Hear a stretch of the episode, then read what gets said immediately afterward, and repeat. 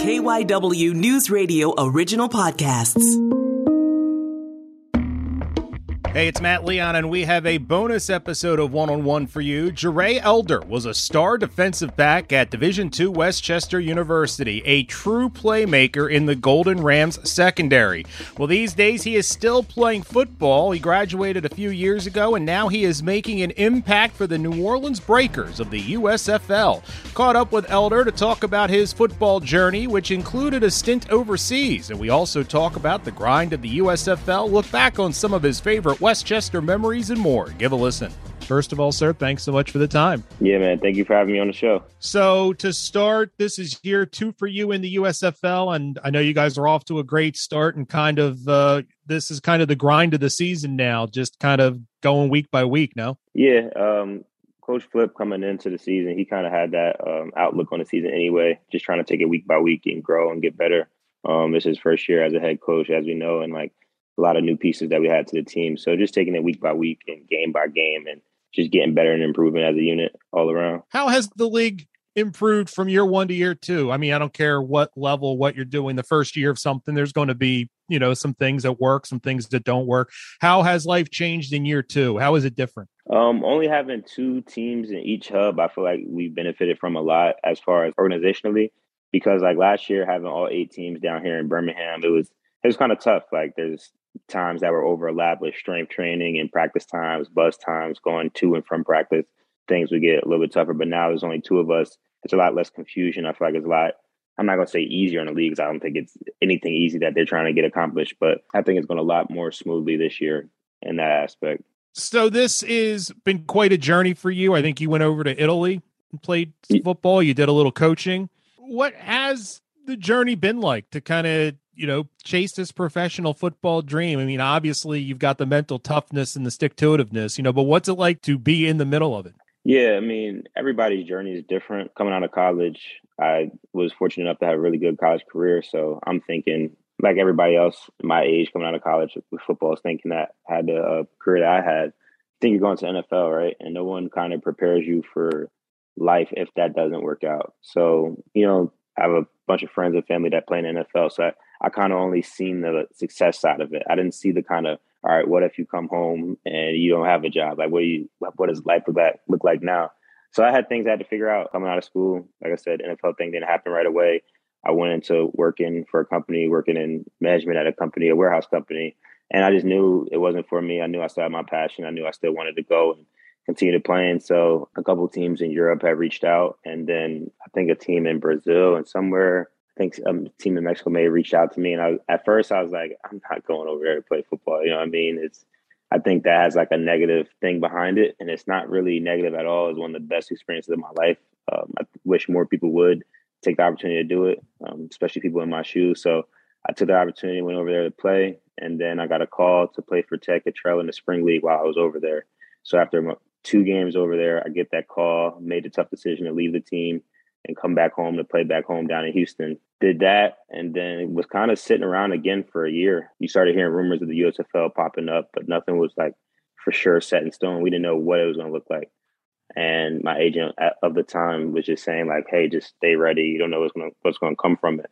And that's just what I did. I stayed ready. The original draft, the USFL ends up going by. Again, don't hear anything from it. So then they had the supplemental draft, I think like a month or two after the original draft. And honestly, I wasn't really talking to any teams at all.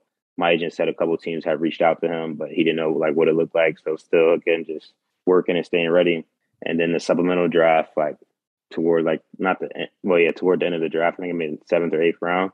I get a call from the breakers and they, hey, we select you in a supplemental draft. Get ready.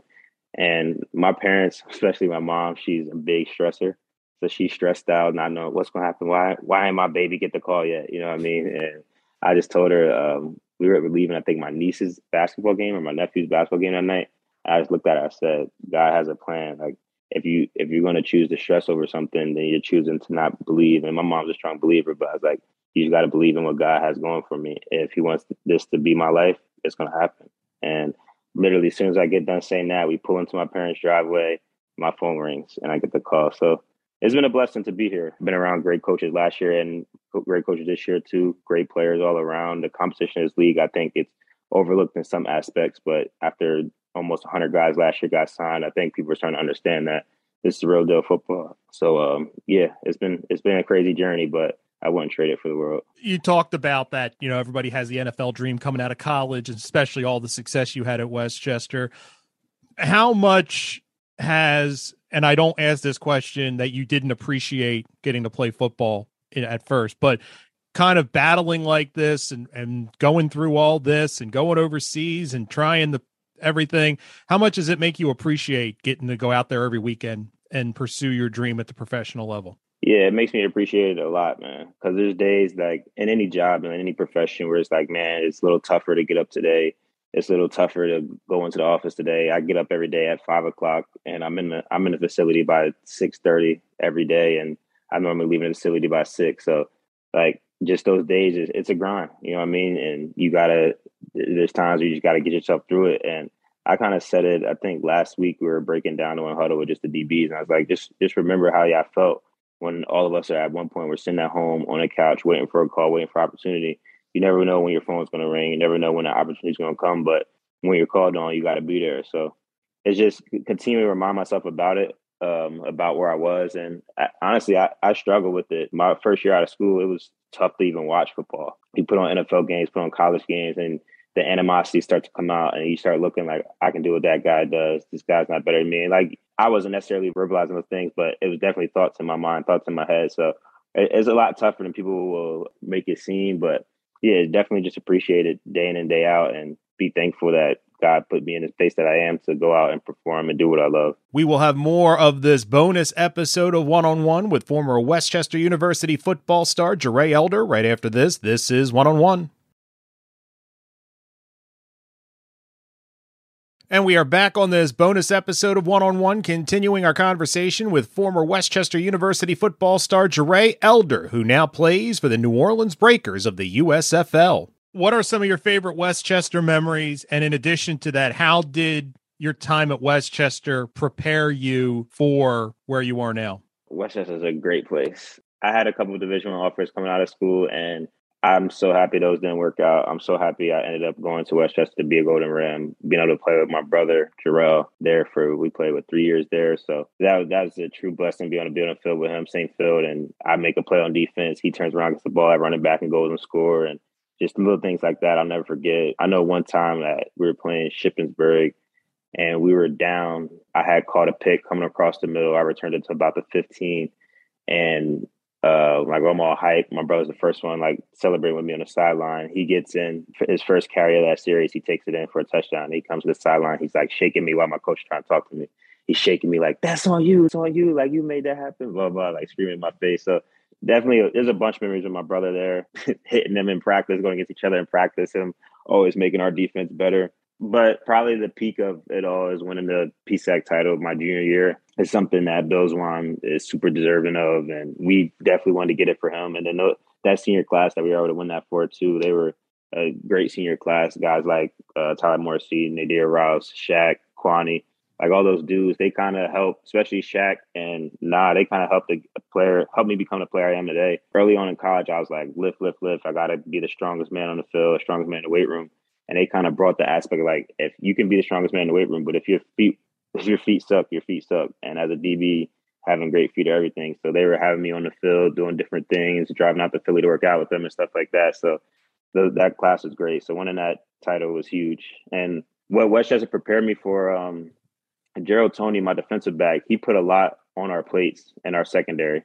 So he gave us tools we could use and put in our tool belt. But at the end of the day, in practice or game, he let us make the decisions and kind of, kind of how we wanted to do things. Like he gave us calls, but our calls, our play calls and everything had so much more built into it. And being back there, I kind of got to run the defense how I want to. I'm not saying I run a defense now by any means. Our coach makes the calls and we play the calls here.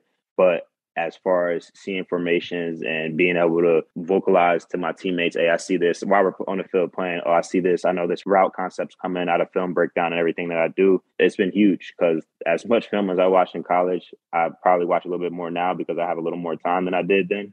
but I still use the same tools and breaking down stuff as far as alignments and different uh, cues that receivers, O line, and quarterbacks will give me. So West Chester and uh, Gerald Tony did a great job and get me ready for where I'm at now.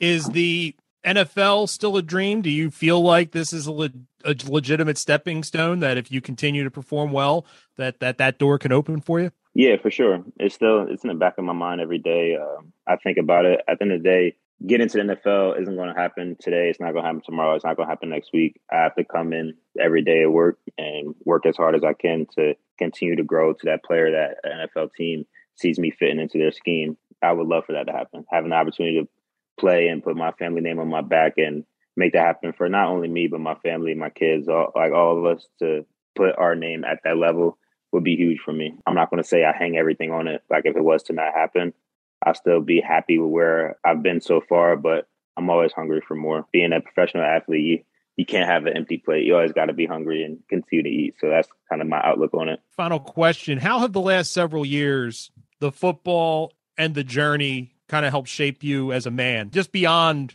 football and getting the opportunity, but going going overseas, traveling all over the place, chasing this, you know, dealing with some disappointment, then the phone ringing out of nowhere. Like, how has it shaped you as a man, as a person?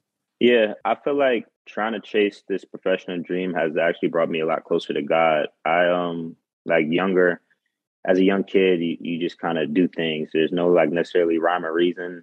I wasn't too not to say I didn't have faith, but I wasn't as strong in my faith as I am now.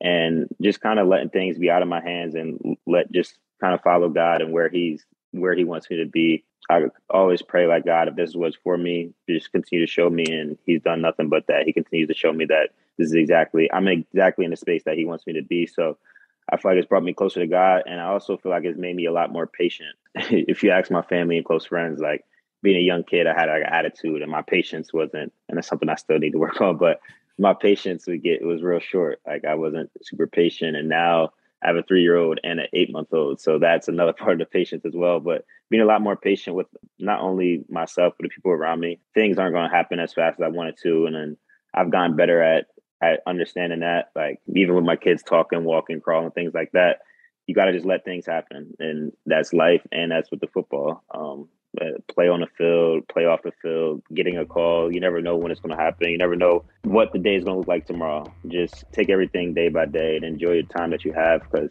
everybody has a clock that's ticking. So just enjoying the time here and, and loving it and being patient with myself and loving what I do. I, I like I said, I want to trade my process with anybody because it, it's truly made me the man I am today, and I'm extremely thankful for that. That will do it for this bonus episode of One on One. Many thanks to Jarey Elder for carving out some time for the conversation. Now, you can follow the show on Twitter at One on One Pod. You can follow me on Twitter as well at Matt Leon 1060. Thanks so much for listening.